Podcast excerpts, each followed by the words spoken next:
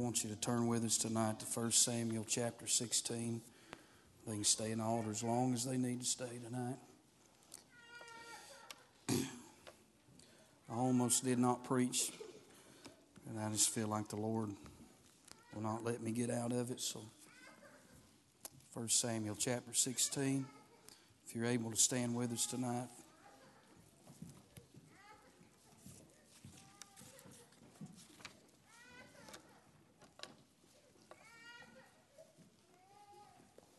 Verse number 14, if you'll look with us.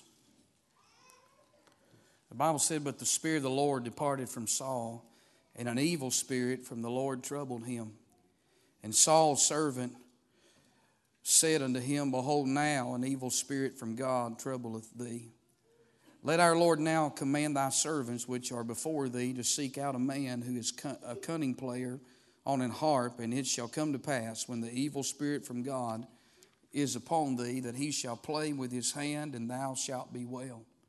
And Saul said unto his servants, Provide me now a man that can play well, and bring him to me. Then answered one of the servants and said, Behold, I have seen a son of Jesse the Bethlehemite, that is cunning in playing, and a mighty valiant man, and a mighty and a man of war, and prudent in matters, and a comely person, and the Lord is with him. Wherefore Saul sent messengers unto Jesse and said, Send me David thy son, who is with the sheep. And Jesse took an ass laden with bread and a bottle of wine and a kid, and sent them by David his son unto Saul. And David came to Saul and stood before him, and he loved him greatly, and he became his armor bearer. And Saul sent to Jesse, saying, Let David, I pray thee, stand before me, for he hath found favor in my sight. And it came to pass when the evil spirit from God was upon Saul that David took a harp and played with his hands. So Saul was refreshed and was well, and the evil spirit departed from him. Let's bow for prayer. Father, I pray in the name of the Lord Jesus, God, that you'd speak to hearts tonight. You know every need. God, my heart is heavy tonight for those that may be here lost. I pray for their salvation. I pray that the Spirit of God would lift the the scales, lift the veil off of their eyes. May they see their need for Christ. If they're blinded by religion, I pray that tonight, God, that you'd make it real to them.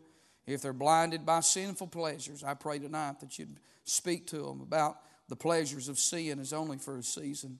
God, I pray for those that may be here tonight that's saved, that's uh, straying. Lord, I pray that, Lord, the sun would not set before they've repented and made things right with you. Oh God, I pray that you'd be merciful. Speak to our hearts, and may you be glorified in Jesus' name. Amen. You can be seated.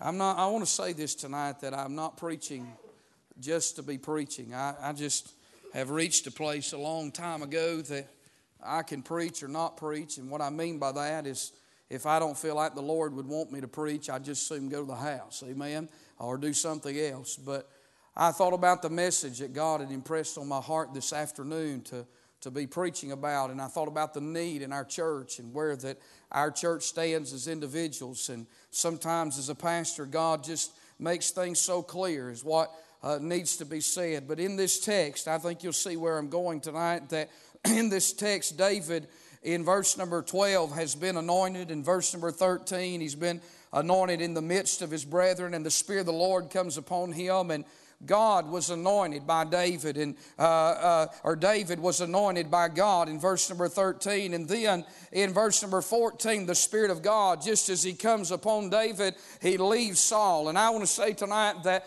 I don't just want the Spirit of God ever to withdraw Himself from me. And you say, well, preacher, you're saved. And if you're saved, you're indwelled with the Holy Spirit. And I understand tonight, as far as my salvation is concerned, that uh, we're saved and we're sealed until the day of redemption. But yet at the same time, God can put us on the shelf. Amen. And God can withdraw His hand of blessing and His Spirit to the point that we have grieved Him, that He will no longer speak to us in that form or that fashion concerning service. And God had withdrew His Spirit from Saul in this text here. And the Bible says that an evil spirit from the Lord uh, comes to him and he troubles him. Now, I want to stop and say that uh, God, we know that he is not evil, neither tempteth he man, any man with evil. But what this this text proves here is that, my friend, that the Spirit of God many times restrains the evil spirits from coming into our life. Whenever we turn our back on God or when we turn our back from the Lord, we are turning ourselves to this world and opening our heart to any kind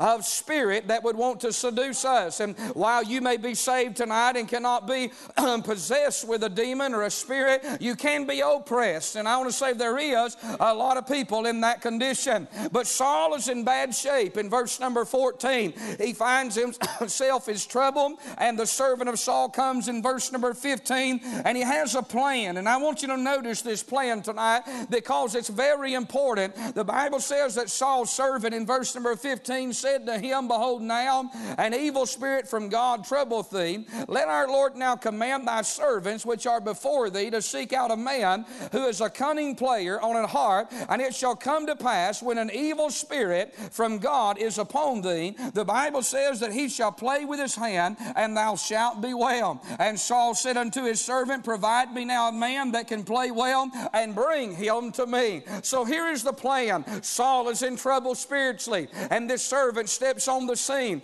and he says to Saul, He said, I've got a plan. He said, Here's what we need to do. We need to bring a man that is a cunning player and let him play and drive that evil spirit out of the way. In other words, the world is looking for a David and they don't even realize it. What they list in one verse, uh, we'll find in another verse here in just a few moments uh, that my friend, another servant steps up and he says, I know a man that fits that bill. In other words, there was a testimony given in these early verses that in verse number 18, this servant answers and he says, I've seen a son of Jesse the Bethlehemite that is a cunning and playing. He's a mighty valiant man, a man of war, prudent in manners, a comely person, and the Lord is with him. So I want to preach a few minutes tonight on this subject on the importance of a good testimony. The importance of a good testimony. You see what happens in our text tonight in the life of David, that my friend is that the world is seeking out a man. The king needs somebody that will stand in the hedge and that will make up a gap. And can I say, he doesn't need a soldier, he doesn't need a man with a sword in his hand. He needs a man that's got God in his heart. He needs a man, my friend, that spiritually is able, my friend, not to fight the physical battle, but to, uh, to fight the spiritual battle that is raging in his soul. And can I say, listen, my friend, if there's ever been a time when we as Christians tonight need to have a good testimony, it's the day and the hour that we're living in right now. You see, David was anointed in these early verses that we read. Uh, the Bible said that Samuel came and he anointed David. Josephus says that, uh, that David was probably about 10 years of age whenever uh, Samuel anointed him. Now, some commentaries say that he was probably about 15 or 16. You say, Preacher, how do you think he was? Well, I don't have any idea because I wasn't there when he got anointed, but he was somewheres between the age of 10 and between the age of 16. Now, you young people hear me tonight. Your testimony is important. It doesn't matter how old or how young you are, your testimony is important tonight. I think one reason God wouldn't let me out of this message tonight is for the young people as well as anybody else. You'll sow seeds and you'll ruin your life in your teen years that you'll never get back if you're not careful. I'm telling you, you don't listen to another person in the youth group. You don't listen to somebody down the street. If somebody comes in this church and they start bragging about sin, you ought to rebuke them. Somebody say amen to that. You ought not stand by and listen. I don't, you say, Preacher, do you know anything? I know some things, amen. I hear some things and I know some things tonight. And I want to say something to every young person. If you're going to sing in this youth choir, you're going to live right. Somebody say amen. You're going to live clean, amen. You're going to live a pure life. Uh, it's important, friend. Our testimony is important. I'm not just preaching to the young people in this building, I'm preaching to the moms and the dads. Uh, hey, when you go out these doors, I remind you, and I remind myself, we represent represent number one, the Lord. Amen. That ought to be enough for us to want to do right this week. But then number two, we represent Bible Baptist Church. Somebody say amen. And we ought to be careful how we live our life. And we ought to be careful the testimony that we have. And when we've sinned and when we've done wrong, we ought to get on an altar and repent. And we ought to confess it. And we ought to forsake it and come clean about the sin that's in our life. David was anointed by God. David was a perfect picture, had a great testimony. David, as a young boy, 10 to 15 to 16 years of age, uh, young people, you hear me? Here's a clean boy with a clean testimony. That's still the best testimony that there is. Uh, uh my friend David is a perfect picture of the Lord Jesus Christ. He lived and then dwelled in the very town that our Savior would be born in.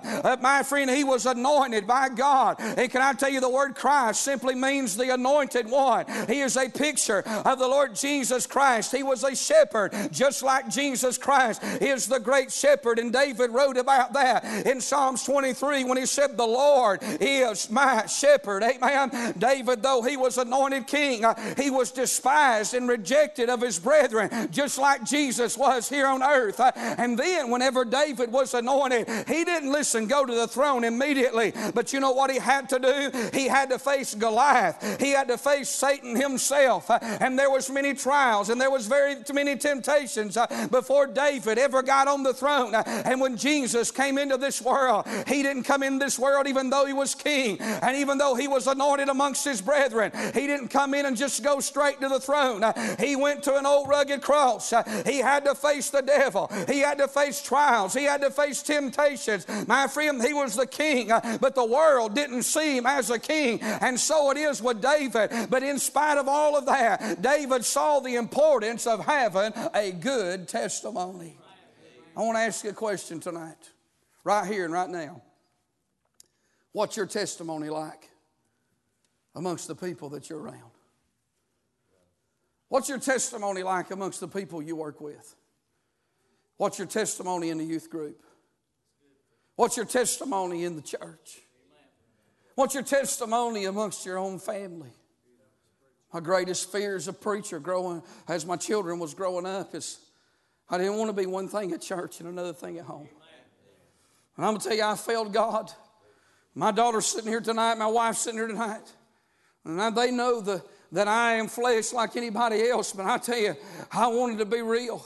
I didn't want to say one thing here and go home and, and just drop everything that I ever said and let everything just be what it, whatever we wanted it to be in the walls of our house. Uh, a testimony is important, and it's not just important out there, it's important amongst those that you live around, it's important amongst those that you walk with. Uh, I'm telling you, listen, we've got to be real. If we're not going to be anything else, we have got to be real, and we ought to be right. We ought to listen, live our life clean and pure. We can't be sinless, and we can't can't be perfect, but my friend, we ought to be blameless. Amen. And the reason I'm preaching this is because we're living in a day when everybody wants to erase the lines uh, and say, well, you can do this and it's okay. You can do this and get by. Can I just stop and say something? I don't want to just get by in my Christian life. Amen. Uh, God has been good, too good to me. He pulled me out of a life of sin. He's pulled me out of a life of hell. Uh, and how can I say this tonight? It may not be popular in this world, but I don't want to just do enough to get by. I want to live for God. I want to live for Christ. He's been better to me than what I could ever deserve. And I want to give my life uh, to serve Him for His honor and His glory. Amen. And tonight, our testimony is so important. Oh, tonight, there's things that if I could go back and erase, I would erase them. We live in a different day when everything is on social media and everything is on the internet and when everything is put out there to, to, to my friend just surf the net that one day anywhere at any time if the devil chooses to but by the grace of god what you do now could very well pop up 30 years in the future. You better be careful what you do.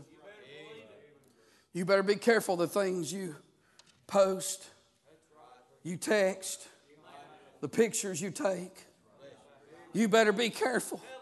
I'm telling you, listen, you can say something now, and yeah, you can get right with God, but I'm telling you, listen, it's out there, friend.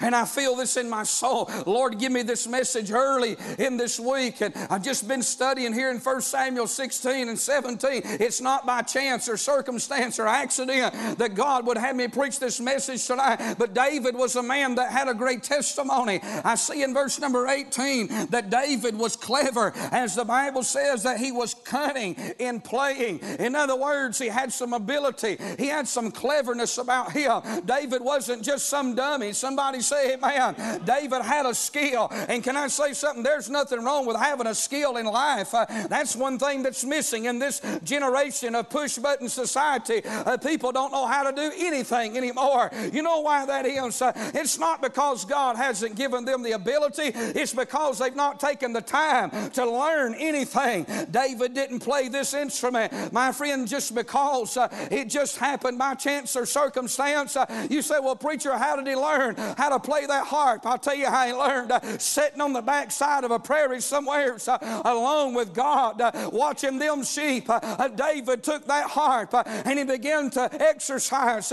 he began to do something that was productive. Hey, can I say something? Every one of us tonight ought to be doing something productive in our life. Do you know how most people lose their testimony? Too much spare time. Too much free time. In fact, when David sinned, you know when it was? When he stayed home. I'm telling you tonight, there's places that if I was to go, I could get myself in a world trouble. there's things tonight that you could be involved in, and they're not all sin, but it's just not the right place for a Christian to be.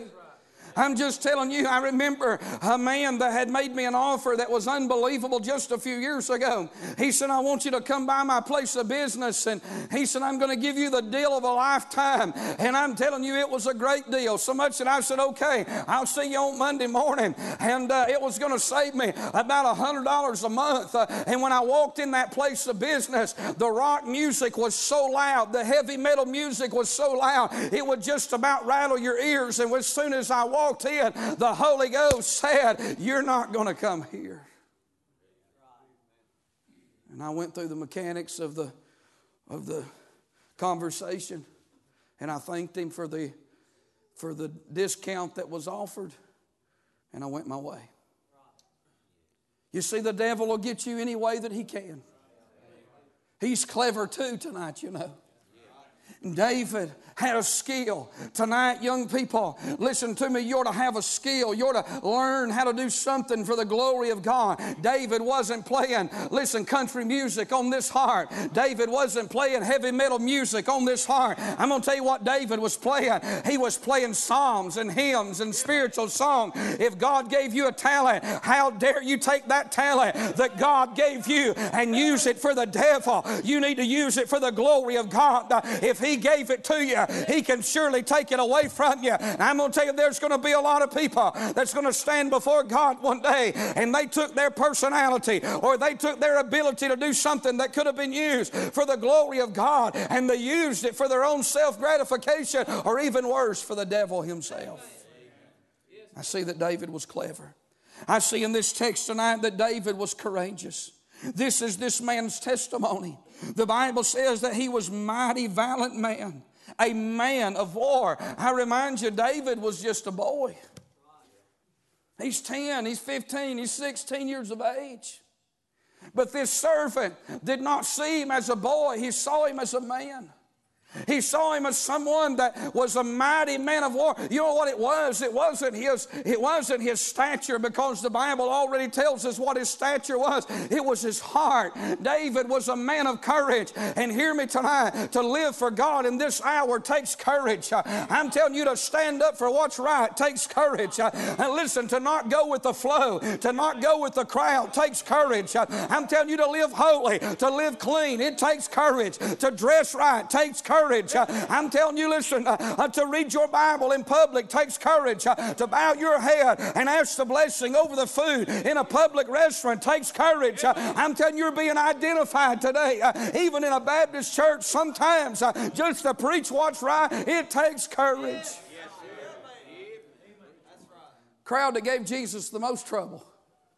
It wasn't the publicans and sinners. It was the scribes and the Pharisees the religious crowd, fought Jesus more, and I'm going to tell you, they're the ones that crucified him.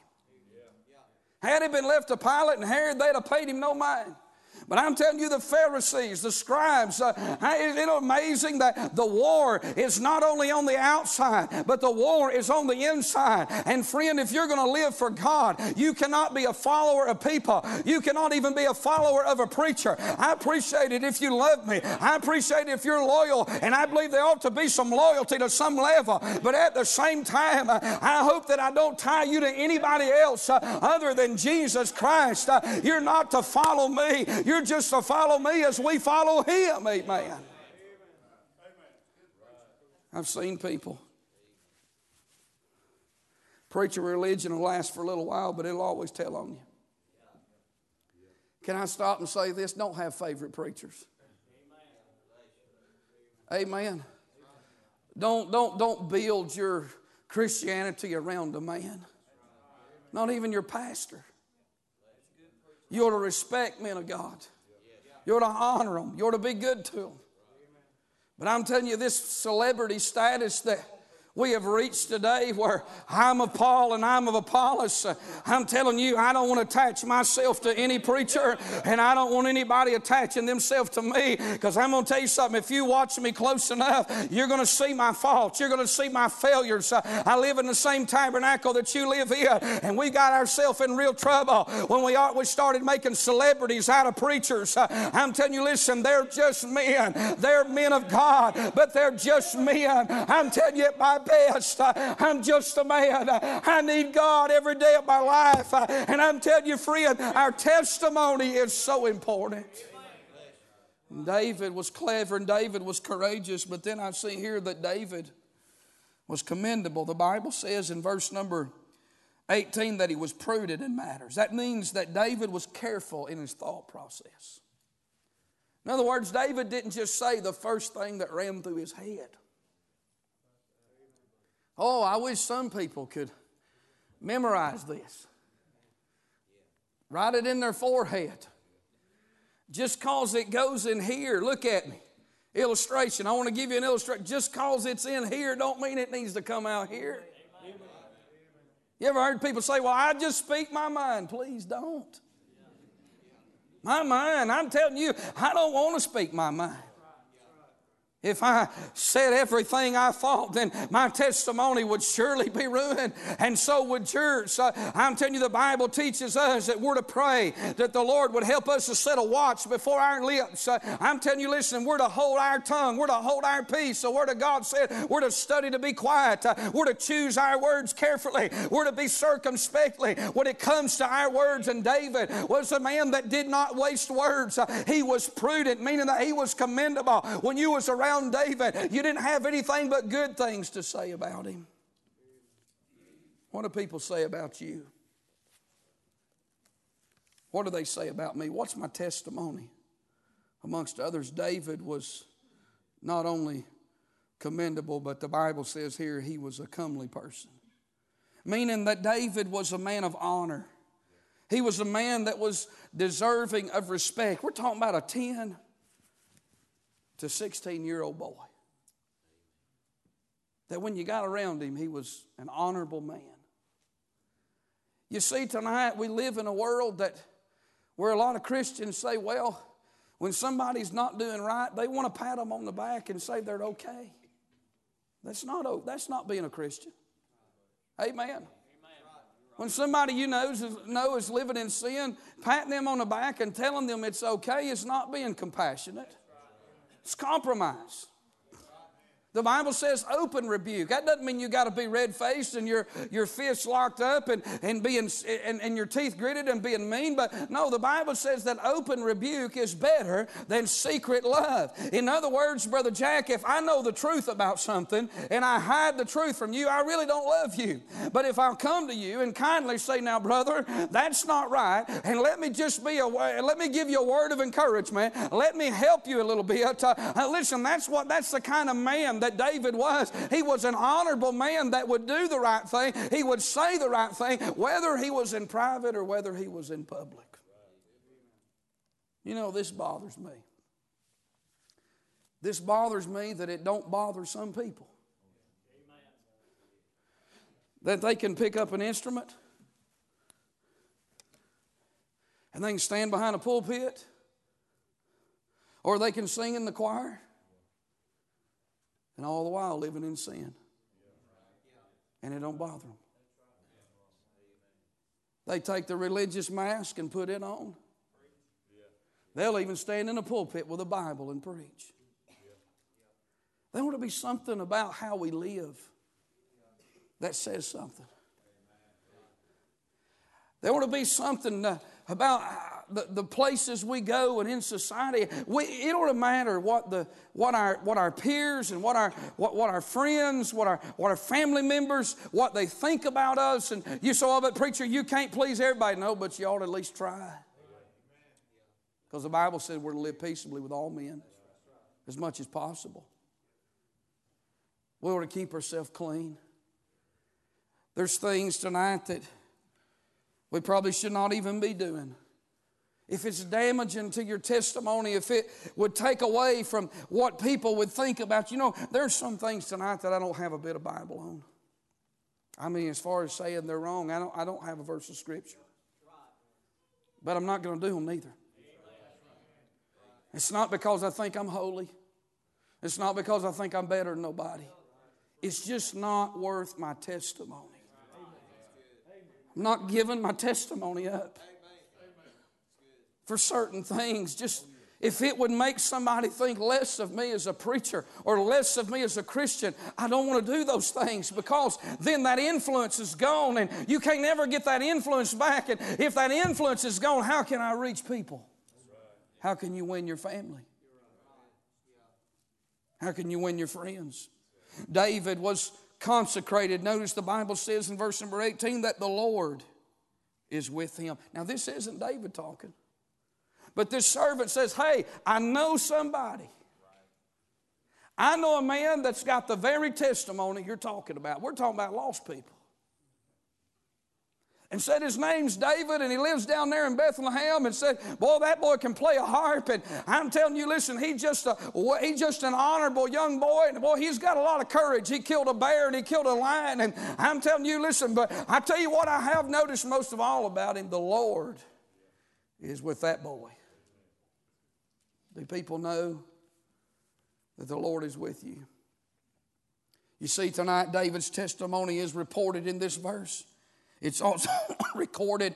I think about David and how that David is just living his life. In 1 Samuel 16, he is going through life just living as a Christian, and he is on the backside of this prairie watching a few sheep. And one day he summons and he comes to his father, and there stands his preacher, and Samuel is standing there. And Samuel takes that horn of oil and he anoints David. And as that oil is dripping off of David, it's very quite possible that even Jesse and those brothers had no idea. You see, the people appointed Saul as a king, but they had never seen a king anointed by a man of God. And so it was even hidden, no doubt, from Jesse and those brothers. But there stands David. I'm sure, listen, Samuel, knowing exactly what the Lord told him in First uh, Samuel 16 and verse number one, he may have leaned over in David's ear and revealed to David, You're going to be the king. See, it pays to do right. Because you don't ever know when God's going to come calling. Jonathan, you don't ever know. Here you are in this church, raised in this church. I, I remember when you come in here and you was in diapers. And you just been in this church all these years. You don't ever know when God's going to come calling. It's the years of faithfulness sitting on that church pew. It's the years of being tucked away in this crowd and hid somewheres unseen and unknown. You boys sitting here tonight, and I'm telling you all over this uh, congregation, even these young girls and that little boy sitting there tonight is tucked away in this congregation. But you and I don't see things the way heaven sees them tonight. Heaven's looking down on this church, and God's looking further than just today. He sees tomorrow, and He sees way out yonder somewheres, uh, and we don't know, but what God may be, be prepared preparing a David in our very midst. Uh, God may be raising a preacher up in our very midst. Uh, you don't know that God has got a missionary's wife sitting here on a pew somewhere uh, or just some good godly deacon that's going to be raised up in this church. The fact of the matter is, if you sell your testimony out, you lose that opportunity. Could never be. Yes, you can find forgiveness. You can find repentance and you can get right with God. But you can't never change the testimony that you have tonight. I'll close with this thought. David, his testimony is pinned down in the pages of the scriptures. The one thing about the Bible is, is it doesn't hide anything. If I'd have been writing the Bible, I'd have made David nothing but a hero. But God starts out with victory and ends in defeat. If I'd have been Dave, if I'd have been writing the Bible, I'd have stopped whenever Peter said, Thou art the Christ, the Son of the living. I'd have left that chapter out where he denied the Lord. But God don't leave that out because that's his testimony. The Bible says that we live our life as a tale that's been told. And when you read a story, you know what happens when you read the story? I was reading a book the other day, and it wasn't even a Christian book. It wasn't a bad book, it just wasn't a, it wasn't a Christian book. And I was reading the, this book because Brother Tim Green had told me about it. And as I was reading through the book, and I got interested in it, and I thought, I really won't be interested in this, but it was very intriguing. And then, and then long, close to almost to the very end of this book, the man in this story, he died. And he died from a self inflicted wound. And this guy had been such a hero, Brother Chris, that when I got to the end of it, I thought, man, that's not the way I wanted that to happen. You ever thought that? This guy's a hero. He goes and black ops and fights all. He, win, he, he, he wins all these medals and then he kills himself accidentally. And I thought that's I wouldn't have even put that in a book. See, here's what happened. I was reading that book and I built this, I built this man up in my mind. And he was a hero.